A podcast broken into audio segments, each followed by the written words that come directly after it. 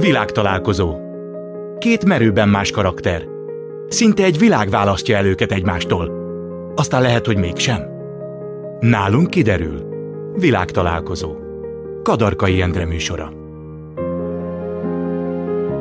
Köszöntöm Önöket, ez itt a világtalálkozó. Ma itt lesz velem Oltai Kata, művészettörténet és esztétika szakon végzett, nagyon erőteljes és egyedi jelenség, mind stílusában, mint mondani valójában gyakran döntöget tabu témákat. Ővé Magyarország egyetlen kifejezetten feminista galériája. Ugyanakkor nem dolgozik állami fenntartású intézményekben.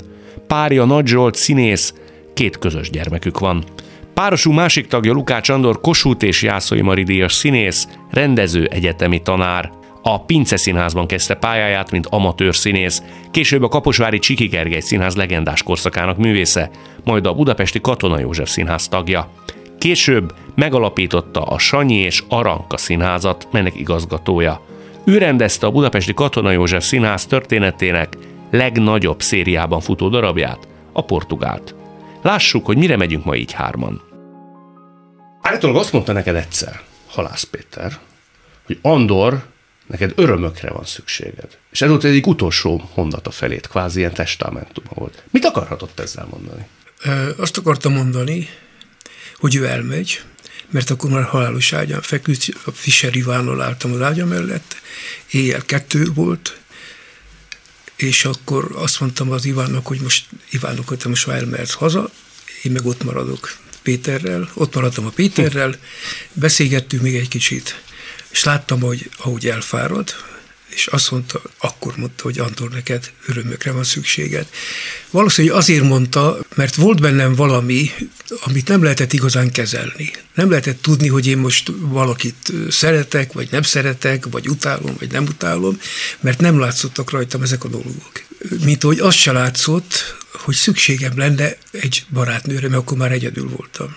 És a Péter ezt tudta. Hm. És erre mondta, hogy örömök lenne szükséged. Sokat eszedbe jutott később? Haj, hát máig, persze. Igen? Milyen? Nagyon jó barátom. Már a mondata, tehát ez a testamentum. Szóval nincs olyan, hogy valam, valamilyen helyzetben, hanem ez olyan, mint amikor nem tudom, hogy már elkezdtem a Péterre gondolni. És akkor bennem hm. dolgozik, és rájövök, hogy persze ez a Péter.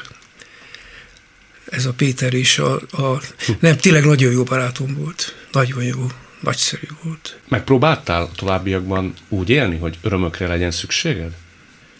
Nagyon nehéz válaszolni rá, mert nem emlékszem. Akkor élek úgy, ahogy jó lenne élni, hogyha van egy másik lény, aki a közelemben van, és azon valahogy kapcsolatba tudok kerülni. Tehát úgy egyedül egy magam nem tudtam jó kedvű lenni, vagy vigasztalni magam, vagy belevinni helyzetekbe, ahhoz mindig kellett nekem valami és hát akadtak. Akadtak? Akadtak. Ezt nem kell hallgatni. Egy kicsit csak felszaladt a szemöldököm. Csak erre, hogy, hogy egyedül nem tudtad megélni, hanem mindig kellett valaki. Igen. Nem így van szerinted, Kata? Ne, ne, abszolút.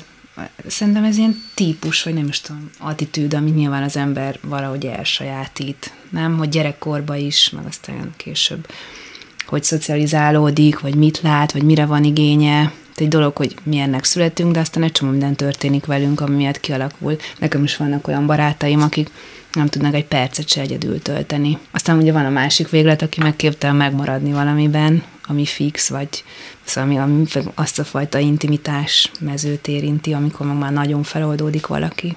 A te boldogságérzeted, vagy derűd, vagy kedélyállapotod, harmóniád, az nem is függött soha attól, hogy volt-e melletted valaki, vagy sem? Nyilván emeli az embernek, hát ez kétségtelen, hogyha valakivel együtt van, meg szerelmes, de lehet ez egy barát is. Tehát, hogy az, az kétségtelen, hogy az megemeli, de én, én mondjuk én, én el, el tudtam érni egyedül, vagy szóval nekem nagyon fontos volt egy csomó életfázisba az, hogy, hogy, hogy egyedül legyek. Szóval például én, én csak könyvtárba tudtam tanulni az egyetemen, meg az egyetem alatt, meg utána a munkámat is ez meghatározta, hogy ez a fajta ilyen teljes kizárás, az nekem egy ilyen nagyon nagy boldogságfok volt. Nyilván az embernek gyerekei vannak most már, akkor szerintem ott veszti el, amikor az első gyereke megszületik, vagy legalábbis így nőként én azt tudom mondani, ott veszted el azt, hogy egyedül vagy, és akkor úgy ki tudod zárni. Mert mindig ott lesz, hogy például szerintem nem tudod elveszteni például azt az, az öntudatodat, hogy nem fogsz soha olyan mélyen aludni, vagy nem leszel soha olyan részeg, mondjuk nyilván kinek mit érint, de én például ezt nagyon erősen éreztem az első gyerekem után, hogy, hogy nem tudom elveszteni ezt a fajta éberségi állapotot, hogy bármikor kellhet. Szóval nekem például ott változott meg ez, hogy most már nem vagyok egyedül, most már 7 éve mindjárt. Van ez a verbális ilyen kifejezés, hogy anyatigris, ami sok mindenre vonatkozik, de hogy így, tehát nem gondoltam, hogy van bennem ilyen típusú, és nem, nem az agresszió a jó szó, hanem hogy ez a fajta ilyen, tehát olyan hirtelen vehemens tudsz lenni a saját gyereked, vagy a véred védelmébe. Milyen ami... helyzetbe kellett neked indulatosnak lenni az ő védelmébe? most nem tudom már felidézni, de nem is feltétlenül az indulatosság, de az, hogy tehát ez teljesen ilyen, ilyen, ilyen állati ösztön, vagy nem tudom, mint amikor a pávián így, így húzza vissza a lábánál a gyerekét, hogy, hogy ez, ez szerintem egy, ezt, ezt gondolom nem tudod meg tapasztalni más relációba, csak a gyereked viszonylatában. Nyilván az ember így vizionál mindent, hogy még mennyien fogják bántani, meg mi minden van a világban, hirtelen úgy felerősödik ez a dolog, hogy te jó Isten, a, a teste, a lelke, az, hogy ki lesz téve mindenfélének. Szóval, szóval mondjuk ez egy nyomorúságos része a szülői létnek, hogy nem tudod megvédeni majd. Egy részétől igen, egy részétől meg nem, és ez borzasztó. Tehát az olyan típusú embereknek mondjuk, mint én, aki úgy szívesen így úgy tartaná a lábánál fogva, az nagyon nehéz szerintem ezt meg szóval, hogy mondjam, elfogadni, hogy egyszer csak úgy, tehát egy ilyen kilőtt nyíl, amit így egy darabig így tartasz, de aztán hm. csak úgy pályára állítod, és onnantól el kell engedni, és akkor azt úgy... Hány évesek a fiú? Hét éves a, lesz mindjárt, a kisfiunk. Két, két, két fiú van? Meg egy lány, ő most ha, hét hónapos már. Aha. Ő még pici, de még csecsemő. De akkor is az ember ezt így érzi, hogy így, hogy így eljön majd ez, hogy normális is, csak hát de... kemény. Szerintem ez kemény. ez, a, ez a része kemény. Ha már itt szóba jött a pár, nem pár, egyedüllét, nem egyedüllét, nem terveztem ilyen magánéleti szálak boncolgatásába, de én úgy tudom, hogy neked például a kezdet-kezdetén nagyon nehezen ment a lányokkal való ismerkedés. Én ezt jól tudom? Hát nem tudom, hogy honnan tudod. Valami, valami jogosan mondasz, hogy tényleg nehezen ment. Én egy intézetben nevelkedtem. Intézetben ültem fel, ott 7 évig. 7 évig egrecíroztattak. Ugye apukád politikai letartóztatott volt, Igen. édesanyád pedig egy, egy elmegyógyintézetben volt ápoló. Is. Is. Ő egy zongora tanár volt, fantasztikus volt az anyám, csodálatos színész, nagyszerű volt. És hárman voltatok testvérek, és Igen. sokat voltatok intézetben. Sokat. Sokat, pedig nem, nem akartunk ott lenni. Azért voltunk intézetben, mert az apám már börtönben volt, az anyám viszont egyedül maradt, és valahol dolgozni kellett, és egy szociális otthonba vállalt munkát, ahol évekig dolgozott, fantasztikus volt. Én hét év után kimehettem az intézetből, valahol Baranya megyébe volt egy intézet, ahol először voltunk a bátyámmal, és onnan elmentünk Tabra, Tab az egy ilyen nagy község, meg nem tudom mi a csuda, ahol volt egy, egy hatalmas park, gyönyörű volt egész, és én rossz voltam.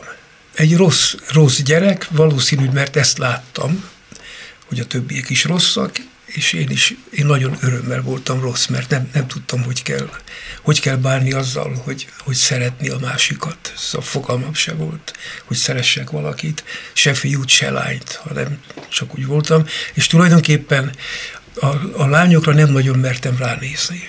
Ez önbizalom hiány volt?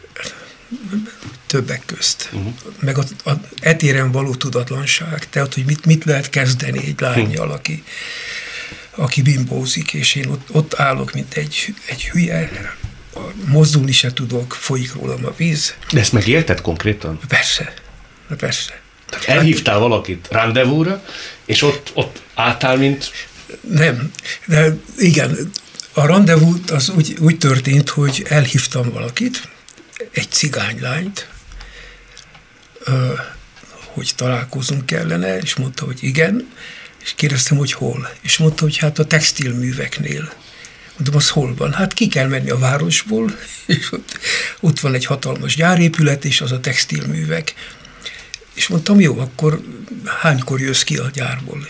És akkor elmondta, hogy 10 órakor este, 10-kor van vége a műsornak, És én ott ültem egy padon, hideg volt nagyon, tél volt, ültem egy padon, és vártam, hogy jöjjön ez a lány.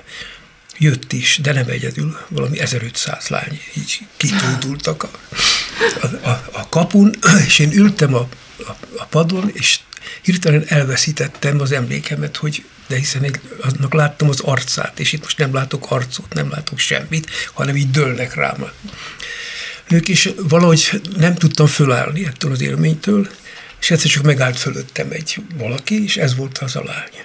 És akkor eszembe jutott, hogy az apám arra tanított, hogy teljes nevet kell mondani, tehát nem lehet azt mondani, hogy Andris, hanem azt kell mondani, hogy Lukács Andor. Na most ezt én nem tudtam. És ott állt a lány fölöttem, és mondtam, most kell bemutatkoznom. És mondtam neki, hogy Lukács, így nézett, hogy mit akarok. And- András. Ne, egyáltalán nem értett, hogy mit akarok. Akkor hirtelen fölugrottam, és mondtam, hogy Lukács András.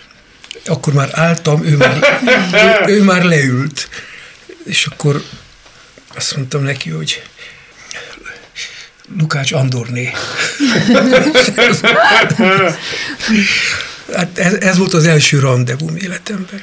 Na de kinek nem voltak persze, ilyen, ilyen persze. szorongásai, nem? Hát ez, Tehát, hogy ez, ez, ez, egy, ez kötelező ezeken átmenni. És akkor jött a hazakísérés, a város másik végén volt a, a, a haza, neki, nekem nem ott volt a haza, és el, elindultunk hazafelé, már hogy ő felé, és egyre jobban rám fagyott a bőr, bőr, hogy mondják azt, amikor földig érő, bőr vacak, valami Igen. bőr ruha, és alig tudtam már menni, úgy recseget ropogott, és így kimentem a város végére, ez Kapusváron történt, kimentem a város végére, és Vesztemre a cigánylány elkezdett beszélni. Útközben nagyon csöndben volt, és most hirtelen elkezdett mesélni. És meg kellett állni, mert ott lakott abba a házba, és én megálltam, mert ő is megállt, és mesélt, mesélt, mesélt, és fagyott rám szépen a ruha.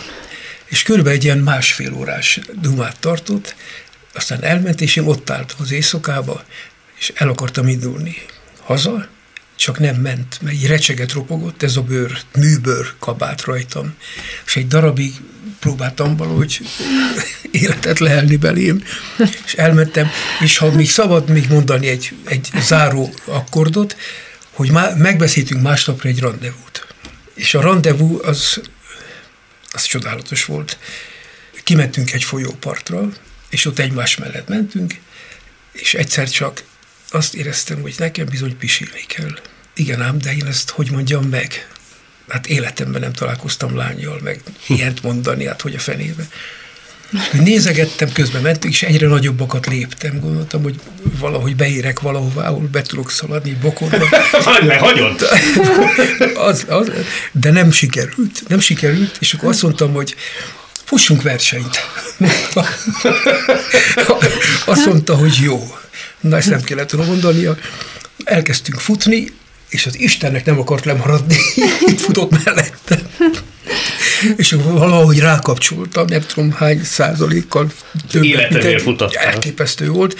És annyira futottam, hogy hazáig. És a lányt rég elhagytam. Ez volt a rendezvum. Soha többet nem találkoztam vele. Hát ez ilyen, de én ilyen voltam mindenben. Ennyire szerencsétlen Mindenben? És majdnem mindenben. Ott volt egy gyönyörű lány. Azon az udvaron, ahol én az én házam volt, vagy lakásom, vagy nem tudom micsoda, és nem mertem szólni, mert 23 éves voltam. És nem mertem szólni ennek a lánynak. Nem a műsorból fogja most megtudni, hogy oda voltál érte? Nem. De hát később megtudta? Nem, nem tudta meg. Nem tudta meg? Nem. Tehát akkor lehet, hogy most néz, és most fog kapcsolni, hogy hát a Lukács Andor a szerelmes volt belém négy évig. Egy frász szerintem észre se vett. Hát de nem próbáltad meg? Tehát nem tudhatod. Hát nem próbáltam meg. Hát ha megpróbáltam volna, akkor nem itt ülnék most. Hanem vele? És akkor ez feloldódott, aztán lezárjuk itt Lukács Andor csajozás kísérleteit. Persze. Aztán volt egy De milyen egyébként olyan jó hallgatni. Nagyon jó az ember, embernek is így eszébe jut, nyilván én is egy tudom, bizonyos életkor után az embernek akkor a távolságra vannak a maszkora, hogy olyan sok minden eszébe jut, hogy hogy tényleg mennyire része volt ez, hogy például a tested biológiai funkciói azok nem léteznek, tehát sen, senki nem pisil, kakil, ilyenek így nem is jönnek szóba. Hát, Egyáltalán. Hogy tényleg ezek, atya Isten, hogy, tehát, hogy mennyire voltál, más volt. Körüldogtak a fiúk, nem? Körülötted. Nem, nem, nem, nem. Egy bizonyos életkor után igen, de akkor meg szerintem így... Azt megkérdezhetem, az hogy mi, mi a bizonyos életkornak a határa? 16 volt nekem.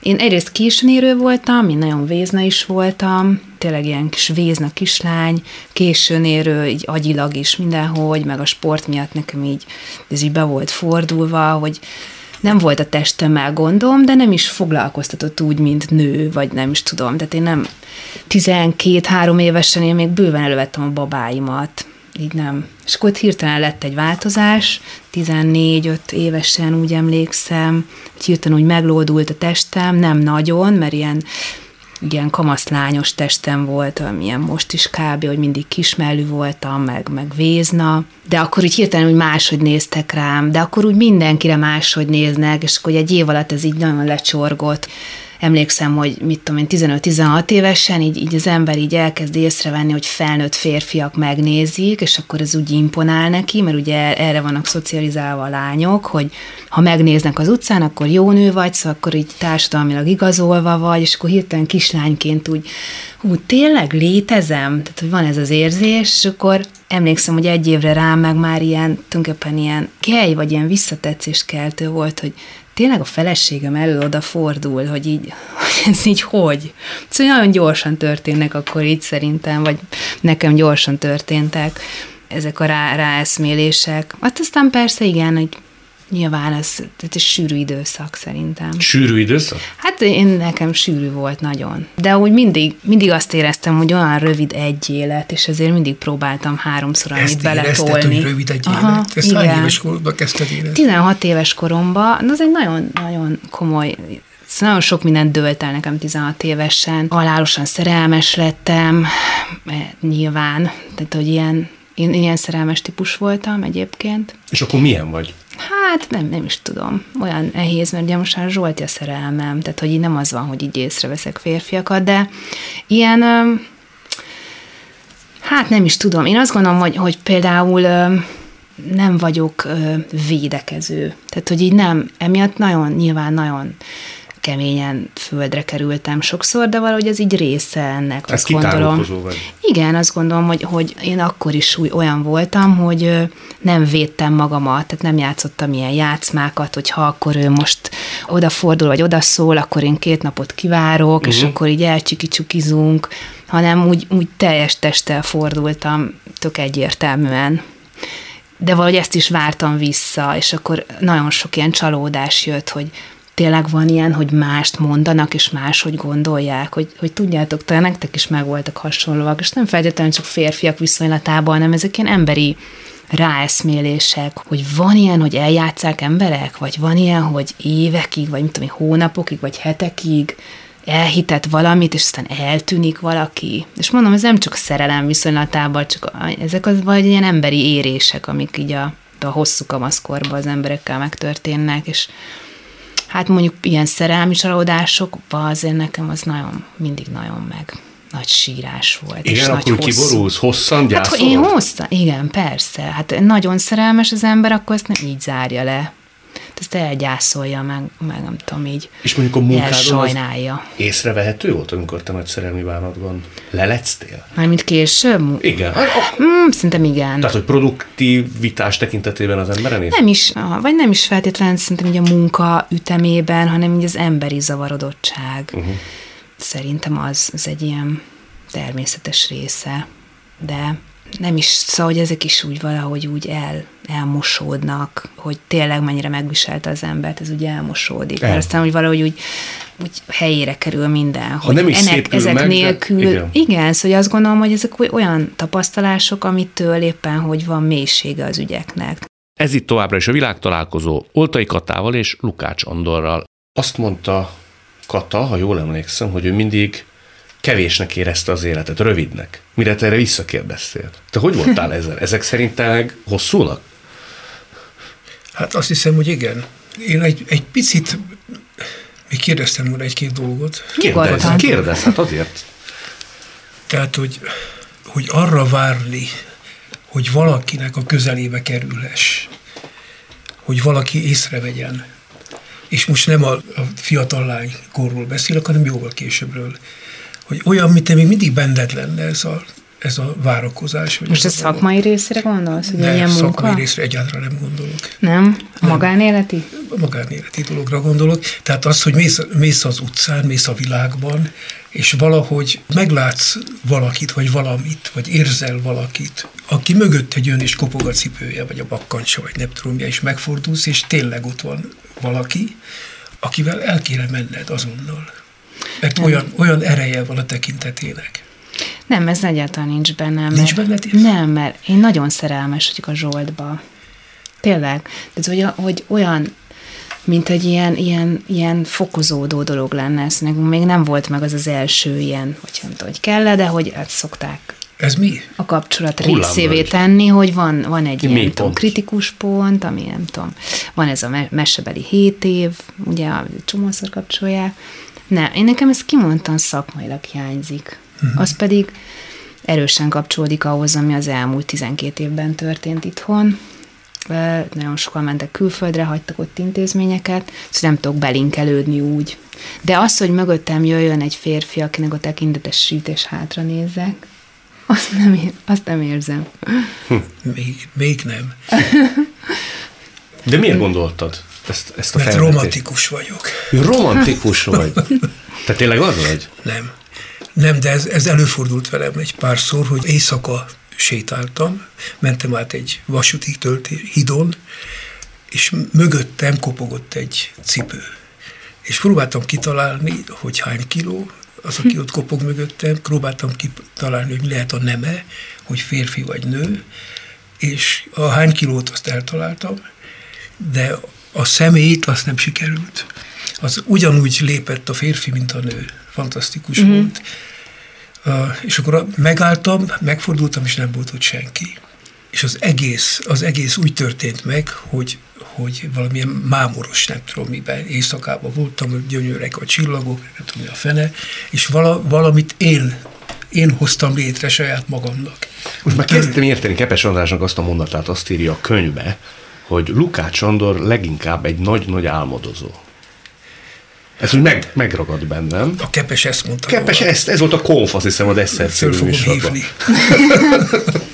Ha nem mondta, ezt írta abba a könyvbe. Igen. De akkor ez bizonságot nyert ezáltal. Tehát ő szerettél egy világot működtetni, nem? Aha. Máig. Máig? Máig, igen. Manapság kik a szereplői? Hol jársz? Nem tudom, nem tudom az alanyát. Nem tudom, csak azt, azt tudom, hogy van és létező. Ezért mondtam neked, hogy a hátrafordulsz, és ott van, ott van valaki, aki megfog és elvisz egy életre. Igen, már elvittek. Őt már elvittek. Ezt Jó, hát tudom, tudom, tudom, tudom, de hát még hosszú az idő, hosszú, még minden történhet. Nem kívánom, hogy bármi, bármi történjen, de hogy, hogy nyilván azért van ez, mert elváltam, azért van ez, mert, mert nem volt hozzám megbocsátó az élet, és nem, nem, nem velem volt. Szóval nem, nem tudott nekem, nekem adni valamit, ami, ami biztosít abban, hogy, hogy jó irányba megyek, hogy kellek valakinek, stb. stb.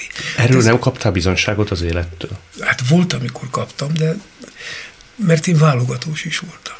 Szóval nem, nem elég, hogy állandóan itt volt bennem ez a dolog, hogy kellene valaki, vagy valami történjen velem, még nem is volt mindegy, hogy ki. Hm. És ez máig, máig így van. Most már annyit, most egyedül élsz, ha már szabad itt magánéleti dolgokról beszélni, és ma annyit beszélünk itt a nőkről. Végülis ez nem kérdezted meg, csak úgy bele. Igen. nem tudom, hogy miért beszélünk a nőkről. A fiammal. Van két fiam, az egyik Szegeden van, a másik velem van itt Pesten, vagy illetve Pilisboros Jenőn. Szegény, sokat szenved miattam. Miért szenved miattam? Hát mert mert egy hülye vagyok, hát nem, nem, nem, nem tudok vigyázni, nem, nem tudom értékelni kellőképpen azt, amit kellene, és ami jó, meg amit. Tehát néha összeveszek a, a fiammal, meg mindenféle marhasággal. lényegtelen dolgokon, lényegtelen ügyek, ügyekben. Hát akkor Tehát, csak nem sikerült Halász Péter mondatát gyakorolnod.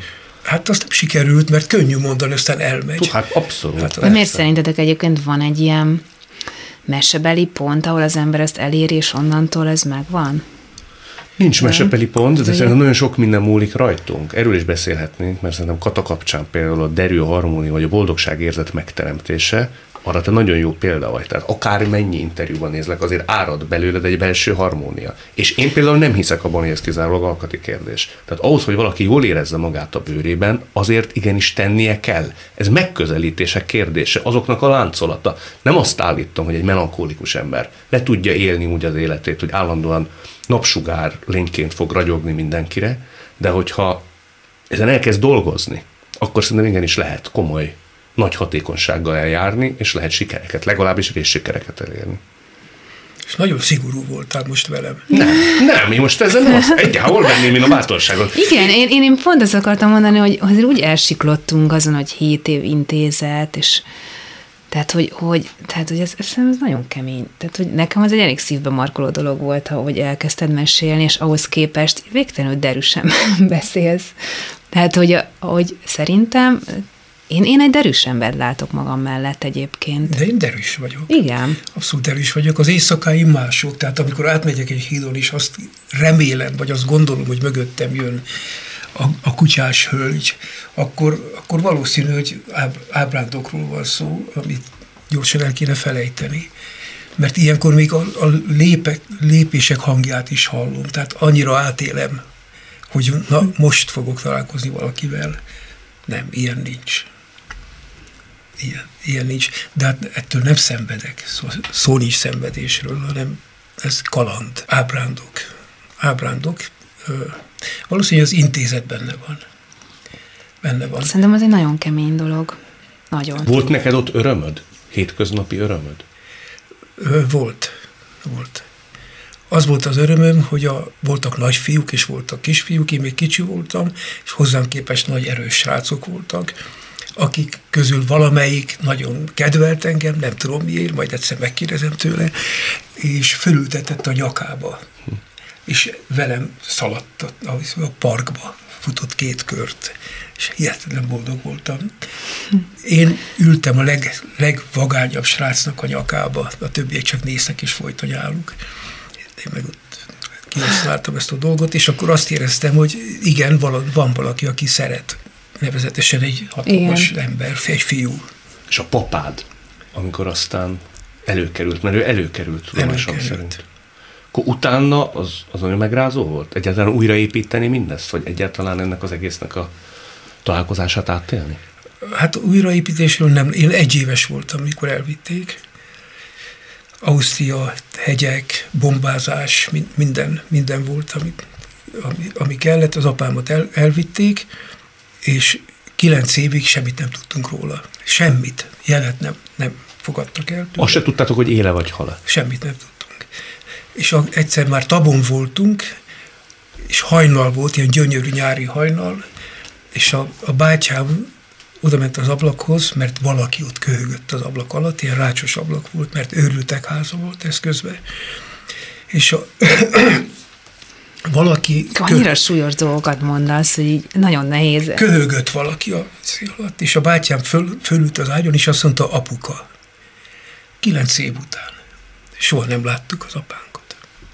És kinéztünk az ablakon, és ott állt egy, jó magasan voltunk, és ott állt egy ember, le volt fogyva, egy kopasz, le, lenyírt hajú ember, egy kopott, nagyon kopott hátizsákkal nézett fölfelé és ez, ez volt az apánk. És akkor kimentünk, éjszaka volt még. Kimentünk, és elkezdtünk kergetőzni a parkba. Tehát az apám eldobta a batyuját, és rohant utánunk, mi szaladtunk el, de fantasztikus volt az egész.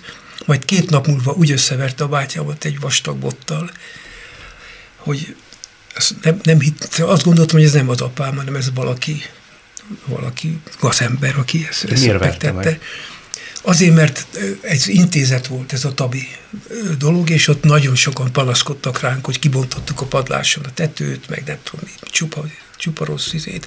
És ettől elkezdett az apám örjöngeni, hogy az ő fiai ilyenek. Persze az anyámra volt dühös, hogy ez hogy engedette meg, hogy ilyen legyek. Mert gondolom azért nem marad egy embernek az idegrendszere intakt kilenc év akármilyen Üles. bánásmód után, tehát hogy ez... Mesélt arról, kell. hogy mivel telt neki ez a kilenc év Semmit, soha, Semmi. soha semmit. Soha semmit, viszont azt, azt érte el ezzel, hogy megverte a bátyámat, hogy én féltem tőle, nem akartam vele találkozni, engem is megvert, engem mert egy vívókarddal le kellett vetkőzni Vesztelenre, és egy vívókarddal vert össze, úgyhogy az egyik ujjam eltört. Na most, ha hiszitek, ha nem, most körülbelül másfél hónapja mentem kocsival a strádán, és eszembe jutott az apám. És engedtem az ablakot, és elkezdtem üvölteni, hogy nem fogadlak el apának. Rég meghalt, réges-rég meghalt. Ez elképesztő volt. Tehát ki, ki, ki belőlem. Aztán elszégyeltem magam, hogy ez, ez sokkal bonyolultabb annál, hogy én itt, itt szívek. Szóval nagyon mindegy, sok, sok az egész. A végére. Nagyon jók ezek. Igen. Nehéz megszólalni, azért kemény dolgokat Nagyon, mondasz. nagyon, igen. Hát, de ez csak egy pici része az életemnek. De én abban nem voltam se hős, se bátor, semmi nem voltam. Én csak éltem azt, amit az anyám mellett. Uh-huh. Anyám mellett éltem is. Ugye te nem végeztél főiskolát, nem végeztél. viszont tulajdonképpen anyukától tanultad meg piciben ezt a mesterséget. Nem? Az anyám zseniális volt, és a, a testvére, a lány testvére is őrületes volt mind a kettő. Ők láttak téged aztán színpadon? Láttak. Nagy sikerei idején? Láttak, igen? igen, igen. És akkor ott nagyon megratuláltak? Hát olyan nagyon nem, mert ők természetesen ők jobbak. Hát. Andris, jó van, jó, jó alakul ez, de hát mondtam, oké, okay, értem, értem, hogy alakul. Kossuth díjadat megérhette? Nem. Nem? Nem, nem. Az neki nagy pillanat lett volna? Hát nem tudom, hogy mit csinált volna, hogyha tudja, hogy van. A Kossuth az veszélyes terület. Miért? Hát azért, mert, mert szóval nem, nem tudod megérteni, hogy milyen alapon választanak el a többiek. Szóval mi ez, hogy adnak egy díjat, és akkor te Kossuth díjas vagy, és a többieknek. Örültem a fiaim miatt. A fiaim miatt örültem. Ezt nem értem eljöhettek velem, mikor átvettem a Kossuth-díjat. Értem. Nagy pillanat volt? Hát bizonyos értelemben igen. Igen, amúgy vissza, próbáltam visszatartani magam érzelmileg, hogy szóval nem lehet egy ilyen díjjal megbirkózni, mert egyrészt néznek a, a többiek, akinek nincs Kossuth díja, várhatóan nem is lesz. Néz a másik, akinek már régen, régen felejtette, hogy milyen volt, mikor áttett a Kossuth díjat, és az ember ott áll díj nélkül, és ki kell menni, ki kell lépni a sorból, és akkor a kezedbe nyomnak egy, egy díjat, és a, a többség azt gondolja, hogy ennek adnak Kossuth díjat. Szóval na, nagyon, nagyon rafinált dolog ez. De tudtál te neki úgy igazán örülni? Persze. Megérted? Persze tudtam örülni. Valószínűleg a fiai miatt. Ez az, azért az nagyon jó volt, hogy, hogy ők látják, hogy az apjuk valamit kapott. Nem tudom, mi volt az. Kossuth díj. Átsiklottunk a fölött, ugye mondtam, hogy erről majd beszéljünk, hogy szerinted neked ezért a békért, vagy boldogságért, vagy ami úgy árad, ez a kedvesség, hogy akármilyen interjúban látlak, vagy beszélünk. Azért szerintem egy nagyon harmonikus nő vagy. Hogy ezért meg kell dolgozni, vagy ez egy öröklött kedvesség és boldogság?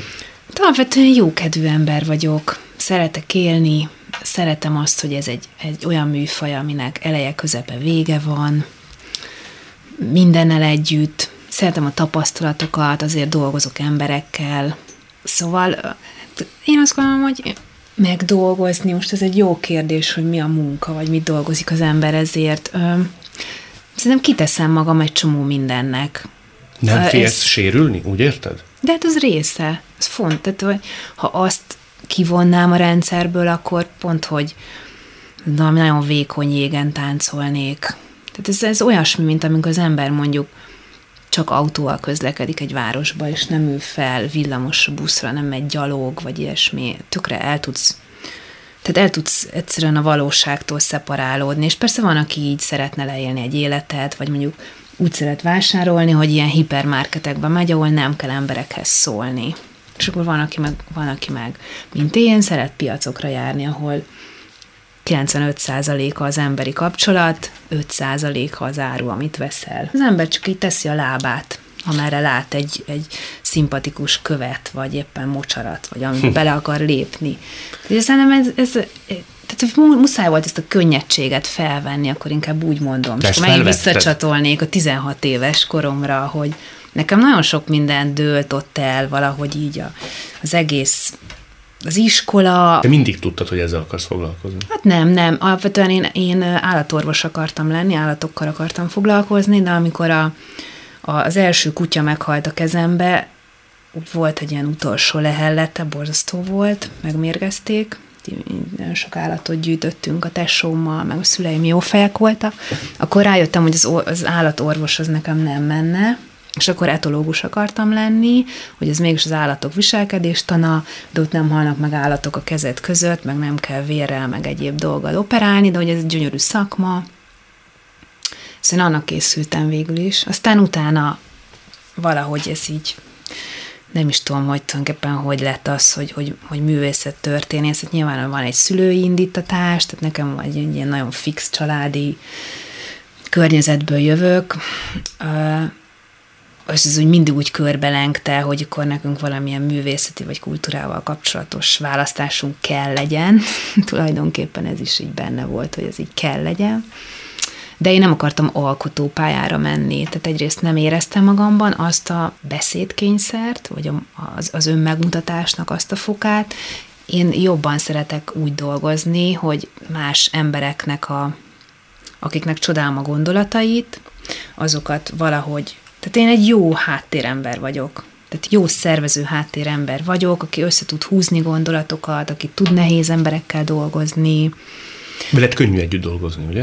Hát szerintem igen. Azt gondolom, hogy igen, mert persze, ahogy egyre idősebb az ember, úgy nyilván változnak a karakterjegyei bizonyos szempontból, vagy, vagy azt gondolom, hogy, hogy Persze most nehéz kivonni ezt, ami az elmúlt tíz évben történt, tehát hogy, hogy, hogy nem is szeretném kivonni, de hogy, hogy azt gondolom, hogy az, ami, tehát nem egy természetes fejlődés, ahogy nekem választásaim lettek az elmúlt tíz évben, ha más országban, más politikai klímába éltünk volna, más kulturális vagy kultúrpolitikai klímában nem ugyanezek a döntéseim lettek volna meg, de itt élünk, ezeket a döntéseket hoztam, tehát hogy, hogy azt gondolom, hogy az, hogy mondjuk nagyon bizonyos szempontokban sokszor váltam nyílt konfliktust emiatt, az lehet, hogy másokban azt szűri le, hogy mondjuk nehéz ember vagyok, de szerintem meg így kéne gondolkodó embereknek működni, hogy nem táncolnak meg csacsacsáznak bizonyos dolgokat körbe, hanem megmondják a véleményeket. Te ilyen vagy a magánéletben is ilyen? Vagy így hát ilyen lettem, igen, igen. Hmm. Nem voltam mindig ilyen nyilván, de... Tehát, hogy egy, elég egyenesen kommunikálsz. Ez a törekvésem. Nem mindig sikerül, de abszolút ez a törekvésem. Nem mindig mindenkivel sikerül, mert igenis van az a faktor, amikor megbántanál embereket keményen, hogyha annyira levágnád az utat. Én azt nagyon rosszul gondolom, hogy a te szakmádban például a kritikai attitűd az elengedhetetlen. Tehát egy kritikai látószög.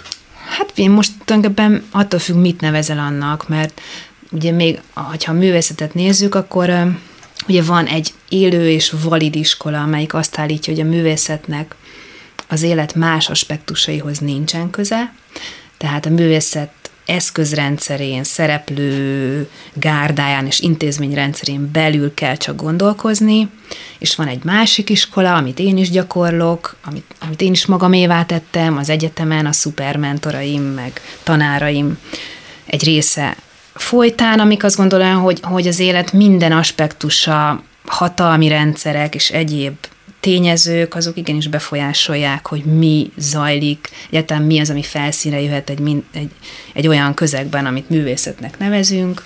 Magyarul, nem akarok megakasztani, az ő esetében ezért fontos és érdeklődtél az intézeti évekről. Tehát az ő színészetét hát, meg lehet-e ítélni anélkül, hogy mi az ő háttere? Nem, egyáltalán nem kell kivonni egyetlen embernek sem a személyes vonatkozásait abból, hogy milyen döntéseket hoz aztán például alkotóként. Abszolút. igen, ez egy, ez egy nagyon fontos része, hogy a, a modern hagyomány az azt képviselte, hogy ne nézzük meg egyáltalán egy, egy festőnek, vagy egy színésznek, vagy akárkinek a, a, a személyes kapcsolatait, a személyes döntéseit, a, a politikai indítatását, vagy, vagy mondjuk a gazdasági helyzetét, vagy hogy kivel barátkozik, aztán, aztán elkezdtek történészek úgy gondolkozni, hogy de nézzük meg, hogy például az, hogy, hogy, hogy milyen döntéseket hoz az élet más területein, az hogy befolyásolja az, hogy mondjuk mi, mi vagy ki hogyan látható, vagy hogyan nem lesz látható, vagy hogyan tűnik el egy, egy művészeti mm, palettáról. Hát és ez azt gondolom, hogy most ez aztán végképp egy kihagyhatatlan aspektusa, hogy arról gondolkozunk, hogy mi van egyáltalán a kultúrában. Tehát, hogy ez ha így érted a, a kér, kérdésedre a kritikai attitűdöt, akkor igen, abszolút azt gondolom, hogy ezt gyakorolni kell. Hogy ez a szakmámban megvan-e széles körülön, erre a válasz az, hogy nem. És ez egy tulajdonképpen egy önvédelmi reflex valahol. Tehát ahhoz, hogy ennyi idő után, egy évtized után működjenek szakmák, kulturális területek, ahhoz egy csomó embernek egyszerűen önvédelmből meg kellett hozni egy csomó olyan kompromisszumot, hogy egyszerűen intakt marad. Hogy én ezt elfogadom-e való, valós és vállalható attitűdnek, erre a válasz az, hogy nem, nekem ez nem működne. Én azt gondolom, hogy nem így kéne működnie, szóval hát nyilván ezért is léptem hátrébb. Egyetértesz? Tapsolni szerettem volna. Nyugodtan, ne, ne fogd vissza magad. Nem, nagyon élvezettel hallgattam. Ez itt továbbra is a világtalálkozó Oltai Katával és Lukács Andorral. Te bátor embernek tartod magad? Igen. Igen? Hol nyert teret? Csak ha már itt kompromisszumkészségről és megalkuvásról volt szó. Ha valami nem jó, akkor nem tudom megállni, hogy nem mondjam meg. Szakmailag, emberileg? Szakmailag, de emberileg is. Emberileg is. Azt mindig fontosnak éreztem, hogy hogy találkozok valakivel, akit egy ideig nagyon kedveltem, és itt most nem egy nőről beszélek, egy emberről beszélek, a, aki megváltozott. Mondjuk nagyon, nagyon megváltozott, legalábbis az én ítéletemben. És azt nem bírom ki, hogy ne keressek helyzetet, ahol ezt elmondom neki. De soha nem eredményes, tehát mindig sértődés sértődés van belőle. Megfelelően mondod mindig? Szerintem igen. Tehát kellően nem becsomagolva, nem bántva? Nem, bánt, nem, nem, nem. nem. Uh-huh. Legalábbis én úgy gondolom, hogy nem, nem, soha nem bántással csinálom ezt, hanem valahogy azt gondolom, hogy hát ha, hát ha meghal belőle valamit, amit mondok neki. El se gondolkodik rajta szerinted? Általában nem. Mondasz egyet név nélkül persze, de milyen helyzetekre világítasz rá?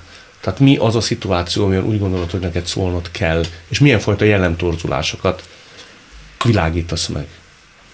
Például az, hogy, hogy ez konkrét történet, csak ne, nem akarom ezt elmondani, tehát úgy nem akarom elmondani, hogy annak személy legyen, hogy egy cigány ember, aki kint dolgozott egy, egy falu végi helyen, a a patakból, ami éppen kiszáradt, patakból dobálta ki ásóval a, a benne lévő ö, hogy hívják ott? Mi a, mi a meder, hordalék? Hát, igen, valami is, hordalék. És od, oda jöttek emberek, akik, akik ö, elkezdték cikizni. Egészen addig, hogy megütötte valamelyik. Micsoda? Megütötték. Mert a, a srác az próbálta őket elküldeni, és mondta, hogy hogy hagyjatok békén, hagyjatok dolgozni, és akkor ment a duma, hogy mit te dolgozol, hogy ezt te ahhoz meg... Na most itt, itt fizikailag léptem közbe, meg, megvertem egyet. Amit nem biztos, hogy kellett volna, de amit, amit csináltak, azt nem, nem bírtam megállni, hogy, hogy ezt hagyjam. Azt nem, nem bírom ki, hogy, hogy emberekkel rosszul bánjanak. Mit érzel, le tudod azt írni? Tehát ez fájdalom, düh? Nagyon vegyes, vegyes az érzés, mert az, az egyik az, hogy kell szedni sátorfámat, és el kell menni, mert ennek rossz vége lesz. Tehát tudod magadról, hogy kezd el borulni a... Igen, igen. Mm. Igen. Ha már bátorság jött szóba, ha nem akarsz, ne beszéljünk róla, de szerintem ahhoz azért nagy bátorság, mert milyen erő kell, hogy te életed első premierjét úgy tartottad meg, hogy pár nappal korábban lett öngyilkos a testvéred. Igen. Hogy ez olyan elemi erő kell, vagy nem is tudom mi a jó szó, hogy ezt valaki ö, megcsinálja, és tudom, hogy azt szokták mondani, hogy a színész ez egy egészen különleges típusú ember, mert függetlenül attól, hogy mi történik a magánéletében, neki oda kell állni, de egy fiatal gyerekként élete feldolgozhatatlan tragédiájának a másnapján, vagy nem tudom, két nappal később, színpadra tudjon állni, az valami egészen elképesztő számomra. Ilyet még nem is nagyon hallottam. Hát ez pedig így van. Ez így van, mert ez olyan, mint a munka. Ez olyan, mint a munka, tehát nem olyan, hogy én most jókedvűen nevetgélek a szerepben, hanem olyan, hogy dolgozok a szerepben, hogy, hogy a többiek is tudjanak dolgozni. Miközben belül nagyon másról van szó.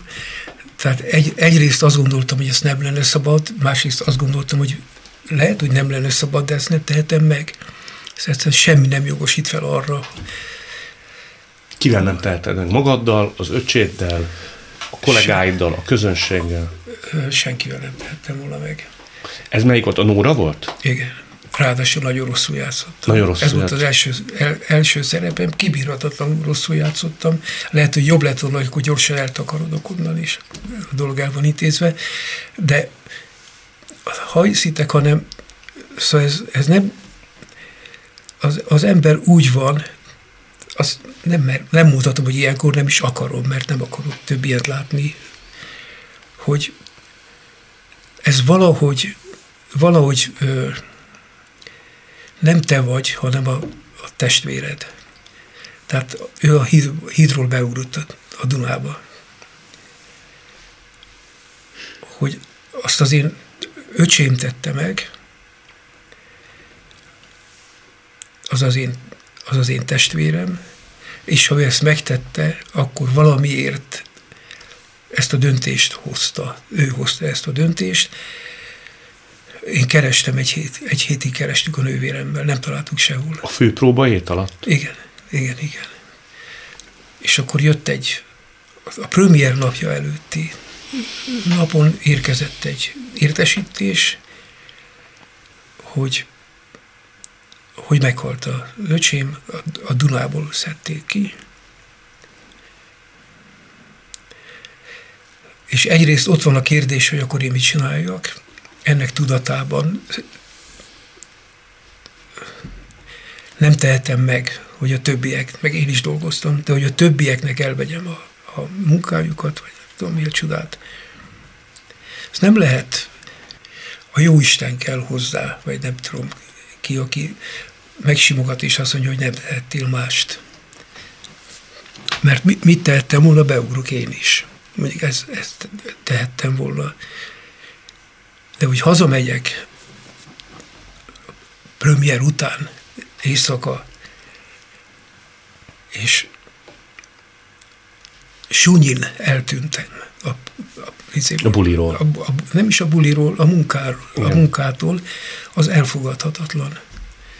Azt, azt, azt éreztem, miközben természetesen nagyon megviselt, máig, máig érzem ennek a nem azt, hogy rosszul cselekedtem, szerintem nem cselekedtem rosszul, jónak se nevezhető, de valamit kellett tennem. Valamit kellett tennem. És ami a legszörnyűbb volt ebbe az egészben, hogy a, a nővérem ment át a hídon éjszaka, ezután az esemény, eseménynek nevezem, esemény után egy héttel, és egy kis katona a korláton kívül állt, fogta a vasat, és várta, hogy jöjjön valaki arra. És kiment arra a nővérem. Ez éjszaka történt, és kivett a zsebéből, most egy kézzel kapaszkodott, kivett a zsebéből egy borítékot, ez a katona, és azt mondta a nővéremnek, hogy ezt az apámnak adja oda, és a nővérem nyúlt érte, és ellökte magát, és ott maradt a nővéremnél a levél. És akkor volt egyértelmű számunkra, a Marika és a én számomra, hogy a, a testvérünk az valószínű, hogy beugrott a Dunába. Tehát az öngyilkosság jutott eszébe a Marikának, hogy ezek szerint a Lánchídról ugorhatott be. Mert egyértelmű, hogy a Dunába ugrott valahol, valószínűleg a Lánchídról. A cselekvésképtelen az ember, szóval nem, nem, nem lehet mit csinálni. Mert hogyha azt mondod, hogy hagyjuk el a premiért, akkor, akkor utána másnap megkérdezhetem, hogy egy hét múlva önmagamtól, hogy miért gondolod, hogy ez a megoldás? Mert nincs, nincs megoldás, nincs semmi. Nincs semmi, ott van a, a szívedbe vagy a fejedbe egy életre az, aki a testvéred. És azon nem lehet, nem lehet változtatni rajta. Ő ugyan, ugyanolyan nagyon szerencsétlenül élt, mint én, meg a bátyám, meg a nővérem, iszonyú szegénységben. Egy négy, négy ennél egy kicsit nagyobb szobába, ott laktunk öten. Az apám már hazajött a börtönből, ott engem néha jól elvert, és én egy fotelba aludtam x évig, a, a testvérem az egy ágyba, az anyámnak is maradt egy ágy, és a, még a, oda feküdt mellém az öcsém. Épp, hogy elfértünk a, a, fotel, a fotelba. Ez hosszú évekig így, így tartott. Nem volt az az erő bennem, amitől azt mondtam volna Vezei Évának, hogy Éva, nekem ez az első munkám. Mi lenne, hogyha nem nem mondhattam volna. Biztos, hogy nem, mert, mert mi van másnap? Akkor másnap is maradjon el, vagy másnap már lehet, vagy ez megoldhatatlan ez a dolog. Azért nagyon nehéz megszólalni. Nagy nehéz, igen. De hát nekem, nekem, nekem csak az a nehéz, hogy most rákérdeztél, és az a, az a nehéz, hogy hogy ez iszonyú erősen bennem van mindig. Mai napig. Ba, persze, persze. Van egy fénykép, ahol az öcsém a, itt áll a vállamon. És úgy egyensúlyoz a, a, a vállamon, és az, az annyira erős, és jó, jó, jó kép, annyira, annyira él. Tehát úgy van. Hát elég megrendítőre sikerült az, az interjú, nem feltétlenül ilyenre terveztem. Azzal kezdtük, hogy neked örömökre. Ugye ezt mondta Halász Péter? Halász Péter, igen. Akkor maradjunk ebben, nagyon sokat kívánok belőle mindkettőtöknek, és köszönöm a bizalmat. Köszönjük. Világtalálkozónkat nem csak hallgathatják, de végig is nézhetik. Iménti beszélgetésünk hamarosan már látható lesz YouTube csatornámon is. A mai adás létrejöttében köszönöm Varholik Zoltán és Rózsehegyi Gábor segítségét. Találkozunk jövő szombaton itt, a Klubrádióban. Viszont hallásra!